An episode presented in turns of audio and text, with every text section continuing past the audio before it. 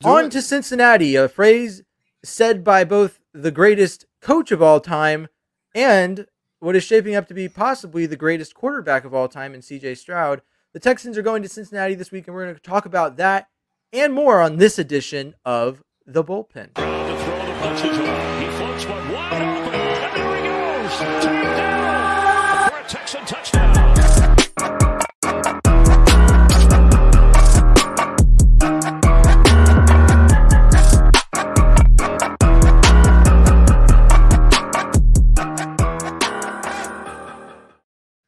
Welcome to this edition of the Bullpen. I am James Roy. This is my partner in crime, Tom Chavarria. And today we're going to talk about the Texans' upcoming game in Cincinnati. Truly on to Cincinnati. Not only is CJ Stroud quoting great head coaches, he's also drawing comparisons to great quarterbacks like the quarterback that is currently playing for Cincinnati, Joe Burrow. Do you think that that's a valid comparison? Since technically some people would claim that Joe Burrow kind of is an Ohio State Buckeye, even though he graduated from LSU. Do you think that there's a better comparison for CJ Stroud than Joe Burrow at this point in his career? I don't know. I don't know if it's fair to CJ, and that may sound a little outlandish but he just protects the football so well. We're talking 14 touchdowns to one interception. That's unheard of stuff, even for cool Joe B. So it'll be interesting to see this matchup and how it kind of develops and to kind of see two young quarterbacks dueling it out. I think there's going to be a lot of offense. Uh, both of these teams are playing better offensively, and uh, their defenses are a little less to be desired, I think all credit to Joe Burrow. We could very well find out in the future, in the near future, with Tee Higgins, he could go to another team and we could find out that maybe he's not all that. Maybe Joe Burrow was like really playing him up. Um, we know for a fact, I, I, I have no doubt in my mind that Ja'Marr Chase is, is great and talented, independent of Joe Burrow. Um, I, would be surprised to find that he goes to another team and doesn't play as well. Um, but that being said, um, we, we see the, the comparison between CJ Stroud and, and Joe Burrow to me end at that point because CJ Stroud is playing with. I, I, don't like saying it like this because the Texans receiving core has played so well, but it is a significantly less talented receiving core, and he has made that it work. I mean, last week he had three separate receivers with 100 plus yards um, in what was a dominant and record breaking rookie performance uh, by CJ Stroud last week. Um, I think that that's the difference is that he elevates the talent of those around him as opposed to Joe Burrow, who I'm not saying he doesn't do that, but Joe Burrow, the Bengals' approach was let's let's get Ja'Marr Chase, let's get Tee Higgins, and let's see if we give if we give Joe Burrow enough receiving talent, then he'll just be able to get it to someone eventually, and we won't have to worry about how bad our offensive line is. And it seems like so many years removed from picking those two players, they still haven't really worried about how bad their offensive line is, um, and it's cost them. They've they've had a rough stretch. My my opening question to you about the Bengals Texans matchup is I feel like the Texans. I who knows what Bengals team they're going to get. The Titans faced a Bengals team that's significantly less, you know, talented than than they've shown so far this season. I feel like it's just a matter of what Bengals team we face. Do you think that if the Texans catch the Bengals at their best, that they have a good chance of winning the game? It's going to be so tough. That their defense in the secondary specifically is just so banged up. And when you talk about the weapons that Joe Burrow has his has his uh, disposal, I mean, they're not going to face too many guys better than Ja'Marr Chase. I don't think they've faced a guy better than Ja'Marr Chase yet. And uh, how do you stop that guy? You know, and then if you do, then you have to deal with all the other weapons that he has around. And the the one the one thing that will be interesting for me, I think, is we haven't had the the the best pass rush, and I think if there was ever a day for the stars to align and Will Anderson comes one way, Greenard comes the other way, you got you know Khalil Davis coming down the middle and meeting at Joe B. That would be this coming Sunday. I mean, it's it's the equalizer. If you can get Joe Burrow off the spot, you have a great chance because he I think he's dealing with something. I think he's he started off with a lower leg issue to start the season. He's starting to get a little better. He's starting to move around a little bit better, but still, I don't think that's what he wants to do. And it's going to be really critical for the Texans to try to get some pressure to him because if not, I think he'll pick them apart. Yeah, I I must admit that a lot of my fear of the Bengals in general, it doesn't really center around their defense. I'm not trying to say their defense is not good. Uh, frankly, I'm not w- really well versed in how their defense is. As far as I know, based off what I've seen from them this season, their defense is really what's kind of kept them level until Joe Burrow got back. But that being said, uh, in in this situation where we face the best that the Bengals have, the concern and what I'm really talking about when I ask that question is is how good is Joe Burrow going to look against this Texans defense? And so it really, it, to me, it's at least partially on the Texans defense to step up and play their best game. So I need DeMeco to coach the team up to be able to stop Joe Burrow and play into what what his weaknesses are, get pressure on the passer, and, and don't let him just have a field day. And uh, in that same vein, it's a matter of it.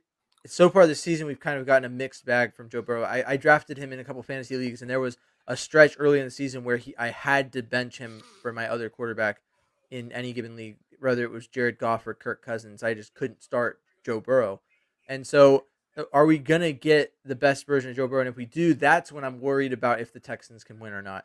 I think the Bengals have pretty much built back to that point based off what we've seen in recent weeks, but you never know. It's any given Sunday. And usually for me, the team that's favored in a game, it's pretty easy to pick them. But this would be a matchup where if the Bengals are heavily favored, I don't know if I'm fully confident in them like I would have been the past two years or so, um, just based off the early struggles this season. I really do hope that at the end of the day we get a lesser version of the Bengals. Um, but this, it, it, realistically, looking at the rest of the schedule, this is the hardest game that the Texans have the rest of the season. I, I have trouble finding another game on the schedule that's more difficult. Do you, do you agree with that statement? Oh, 100%. 100%. I think this is probably the the the the top of the mountain. Everything's downhill from here, in, in my yeah. opinion. And I think a lot of that is based on the best version of the Bengals because if they play the way they did early in the season, this is probably not even one of the hardest games. And and there's other games coming up like the the Broncos game with the way that they played uh this past week, not today or not you know not this past week, but a couple weeks ago. I don't know. They had a game where they they showed out, and I was like, can Sean Payton draw that out of them against us? So uh, with each matchup, there's a certain amount of nuance, but this one has the most nuance, and it also has the highest potential to just be a team that's incredibly good and out of our league. So it's a true test for the, the Texans if we get the best version of the Bengals. Now, personally, I think the best version of the Bengals, it, it could still be beatable.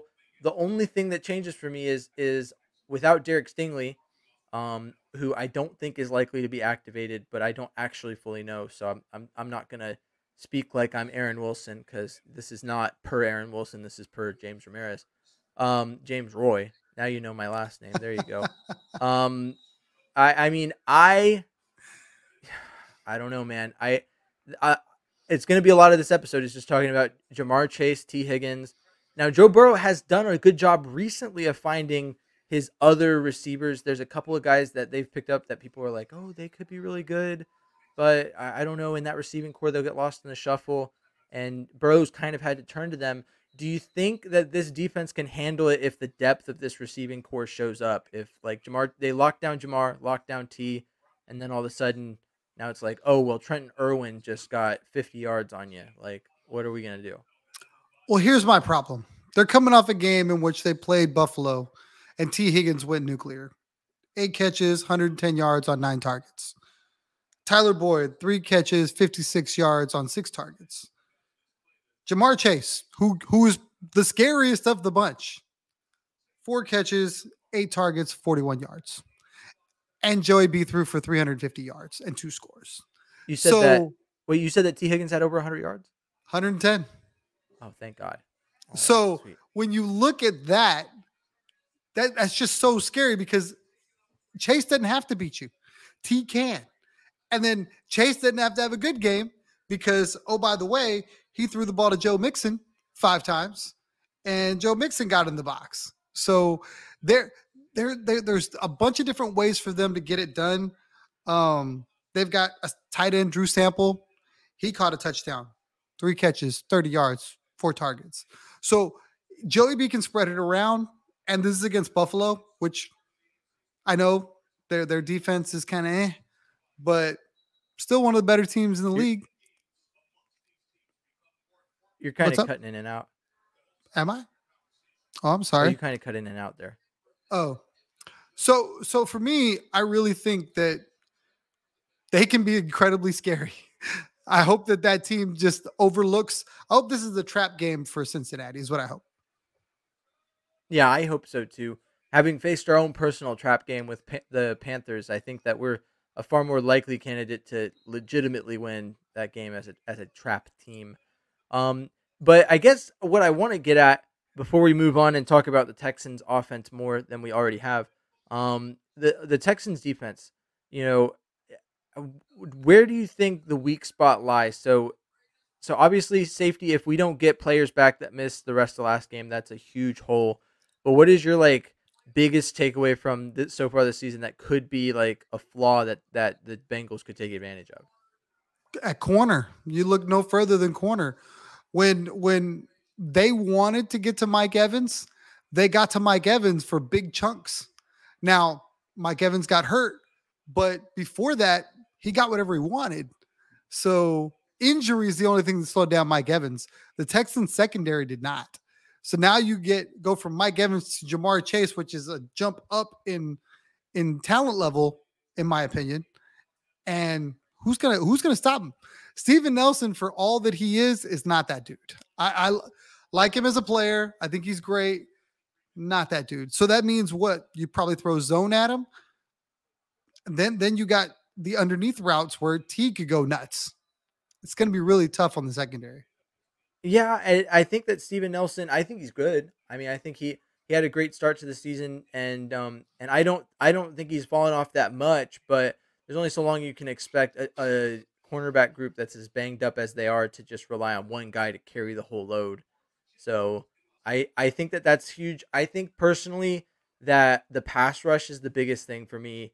Um, as much as it's improved, it needs to be a lot better. Like te- Will Anderson got a sack last week on like a technicality. I thought that they wiped that sack off the board, but apparently it counted because the roughing happened after the play because they reviewed it and determined that Baker Mayfield's knee was down and that Will Will Anderson had touched him. So then he's down, and then Jimmy Ward comes in and hits him. So it's roughing the passer. So that was interesting to see, but those technicalities like that don't don't put the team back. They just give Will Anderson something on the stat sheet and then give the Bucks a first down. So I we need to see this needs to be one of those weeks where the Texans not only, you know, pressure Joe Burrow, but they put him on the ground. It's got to be. That's going to be a big part of it. And then another thing is the turnover battle. Um, there was a couple points in last week's game where the Texans could have put it away or where they made mistakes that were like they had a fumble on the first possession, I believe it was that that did not necessarily do the Texans any favors. There was a play where CJ Stroud had the ball pump, punched out inside the 10 yard line, their own 10, and luckily Fant fell on it. Um, winning the turnover differential is always a huge plus, but especially in a game like this against a team that's so good um, when they want to be. Um, and they, they do have a lot of reason to play their best football right now. They're highly motivated. It's not like they're cruising in as like a um, oh geez, what, what is it? They've had their bye week, so they're what, they would be like six and one or seven and one. They're not cruising in like that. They're like a 500 team, maybe j- just below or just at 500. Uh, coming into or Houston coming in there, and they they have all the reason in the world to put an end to this, you know, Houston team and and go out and get the win. So the Texans need to carry that culture. We talked about that before. That culture needs to be focused on you know, getting rid of uh, any doubt that they can beat this team. And it can't be a David versus Goliath mentality. It's got to be a I'm I'm Goliath, and this is just this isn't David. This is some other guy that I'm just gonna squash. You gotta come in with that big dog mentality, you know. So I I think that the, that uh, at the end of the day, for this Texans defense, mentality is going to be the big thing. That Each position group has its fair shares of strengths and weaknesses, but their, their mentality going into this game, they can't they can't go in there acting like the Bengals are all that in a bag of chips. But eh, that being said, let's get back into the offense. Do what so? I guess we can also talk about injuries. So I don't think it's likely Derek Stingley comes back, but on the offensive side of the ball, you've got Juice Scruggs could return from IR. It's the longest hamstring injury I've ever heard of. I don't know how he's still out, but he is. Maybe it's more serious than they let on. Um, but with that, also, there are Robert Woods and uh, Dameon Pierce are two big names that I'm looking at, hoping that they come back, please, quick, soon. As much as I love what the Texans were able to do without Robert Woods, it's undeniable that he's a big part of why CJ has had that safety blanket and has been able to get out of certain situations. He has been reliable. Um, what do you think the odds are that Dameon Pierce comes back this week? Do you have any idea? I, I they didn't really give me an inkling of an idea based off how they announced the injury. I don't know. I really hope that if he's not ready, they don't play him. I don't think this is the game you rush him back to. I think that for the purpose of trying to build the future, that none of these games are that important that you rush somebody back. Now, Robert Woods is a whole lot older. He definitely should take some more time. While I believe he's a valued part of that receiving core, I think the emergence of Dalton Schultz, who's kind of replaced him in that sense, in the intermediate, in the middle, in the in the third down role, that sort of thing. I think he's perfectly capable of doing that. And I would rather have Robert Woods 100%. I would rather have Dameon Pierce 100%. If they're nicked up at all, I would rather this not be the game that they push it. If if seven more days is going to help get them a little bit better on down in life, I'd rather have them for Tennessee. I'd rather have them for Jacksonville. I'd rather have them to try to win division games to try to win the division. So for me, this game is going to be so challenging. I get that. It's really going to be something where they're going to have to want it big time. But I would I would only bring healthy horses. That's for me. I mean, I, I I agree with you. I think to an extent. Um, I mean, at this point, if Juice Scruggs, they got to make that decision of if he's coming back or not. Like he's been on a really long time. I will say this entire segment could be entirely a, a mute point by the time this episode drops. You know, obviously we didn't record this on Friday night. We recorded this earlier in the week. So, uh, just full disclosure, all of those players could or could not have been announced to be activated from IR before you hear this. But I hope you'll entertain our conversation on it as if we, you know, as if you didn't know, so that we can enjoy this this talk between us and you. Um,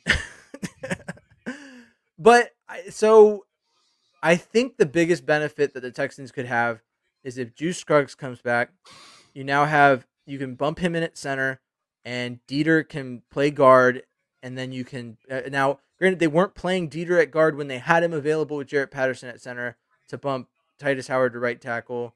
They aren't putting Josh Jake uh, Josh Jones in, even though they have him on the unofficial depth chart as the likely starter at left guard, which I believe that might be a PR thing. I've I've heard a lot of different things in recent weeks that have made me less inclined to even care that an unofficial depth depth chart is being released. But um, I mean, do you agree? I think I think that Juice Scruggs of all those players is probably the most impactful return to the team. I don't know because he's never played a regular season game. Like everybody's in a hurry to get Juice Scruggs back, and I don't see how he's going to get the full complement of run. They're just going to feed him to the to the wolves, you know, throw him in the deep end of the pool right away.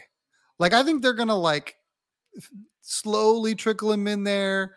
He maybe get 30% of the snaps, something like that. Um, I don't I don't know that you just start him and then just hope for the best. I, I gotta believe there's gotta be some kind of like a rotation, maybe. I don't know. I center's I, a weird spot for it. that. I could see it if they if they act designated him for return, activated him, and then gave him like a week where they were like, okay, get used to it back in practice, and then the next week put him back in. But I feel like to an extent that I, I don't understand IR at an NFL level. I've never worked for an NFL team. I've never looked at it closely enough to fully understand it. But I mean, my understanding is is that uh, I don't think they have to designate him for return from IR before he can work out with the team and like get integrated. So they're probably working with him now to make sure he's fully up to speed before they designate him for return from IR. So to some extent, like a lot of those players are probably pretty well worked out before they get designated because that sometimes that announcement that they're like officially cleared and part of the roster happens on like Saturday night, and I'm like, there's no way they they decided on Saturday night without any prep or any sort of uh pre pre-game look that oh hey this guy's probably gonna play today. So that that's just me though. Like I said, I don't have a whole lot of understanding of that system. So it, it probably know that DeMeco could be like, okay, Juice, Saturday night, and you're back, ready to go. better, better uh, lock it down for CJ. I, I sure hope you're ready for it. But I think that goes back to the fact that the, one of the reasons a lot of fans are, are confident in it, and one of the things that that sticks out to me is that Juice Scruggs is part of that stretch of picks that that Nick and DeMeco made. That's like all team captains in college. Their first like five picks, I believe, through Toa Toa, were all guys that were captains in college, and like that was their common tie. So like guys like Dylan Horton, guys like Tank Dell, C.J. Stroud, Will Anderson, all those guys were team captains in college, and that's a huge look, especially at a college like Penn State. Juice Scruggs is, you know, that's a major school, and he was considered worthwhile enough as an offensive lineman to be one of the team captains. I mean, there's a certain mentality that guys like that have that you can rely on to be ready when they're called upon. So I think we could expect him to come back and be just ready to go. Um, but I mean, I agree with your point earlier that that if he's not 100, percent probably not worth pushing him. That we've we've made a serviceable offensive line without him, and throwing him into that mix without him being fully ready is just a recipe for disaster. But I don't know. Do you have any any other final thoughts on this matchup before we close out? I just really hope it's a close competitive game. I think it's going to be really difficult. You got a team in Cincy coming off a big win over Buffalo. I really think like they if they're if if if they're serious about pedal to the metal, they're they're they're trying to run through the Texans. I don't All think right. they want to mess with them and play with them. So if it, if it's me and I'm and I'm and I'm watching the game, I'm I'm hoping that they withstand that initial punch. I feel like they're the you know they're going to try to hit him in the mouth and just get him out of there. And if CJ and the guys can put some points on the board and they battle a little bit, hang around, see what happens. The last time the Bengals played with their food, they lost the Super Bowl. So, I mean, they, they probably learned their lesson from that. All right, we'll move towards closing. We'll, we'll get into our score predictions and do the storybook ending, and then we'll end it. Um, I'd like to hear what your score prediction for this ga- game is, and I'm interested to see if you pick the Texans to win. I can't. It pains me. I want. I, my my heart wants to pick them. My head won't let me because yeah, Cincinnati dug themselves a hole. We talked about how in the beginning of the season they did not play well, and in order to get back to where they where most people consider them to be, they're having to play some really good football. So I believe this is a game that Cincinnati plays really well because they can't afford to give up a game anywhere.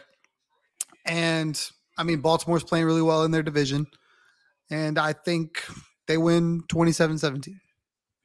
All right. Yeah. I mean, that, that's about where I'm at. I, I, like I said, like you said, I mean, in, in my heart, I want to go with the Texans.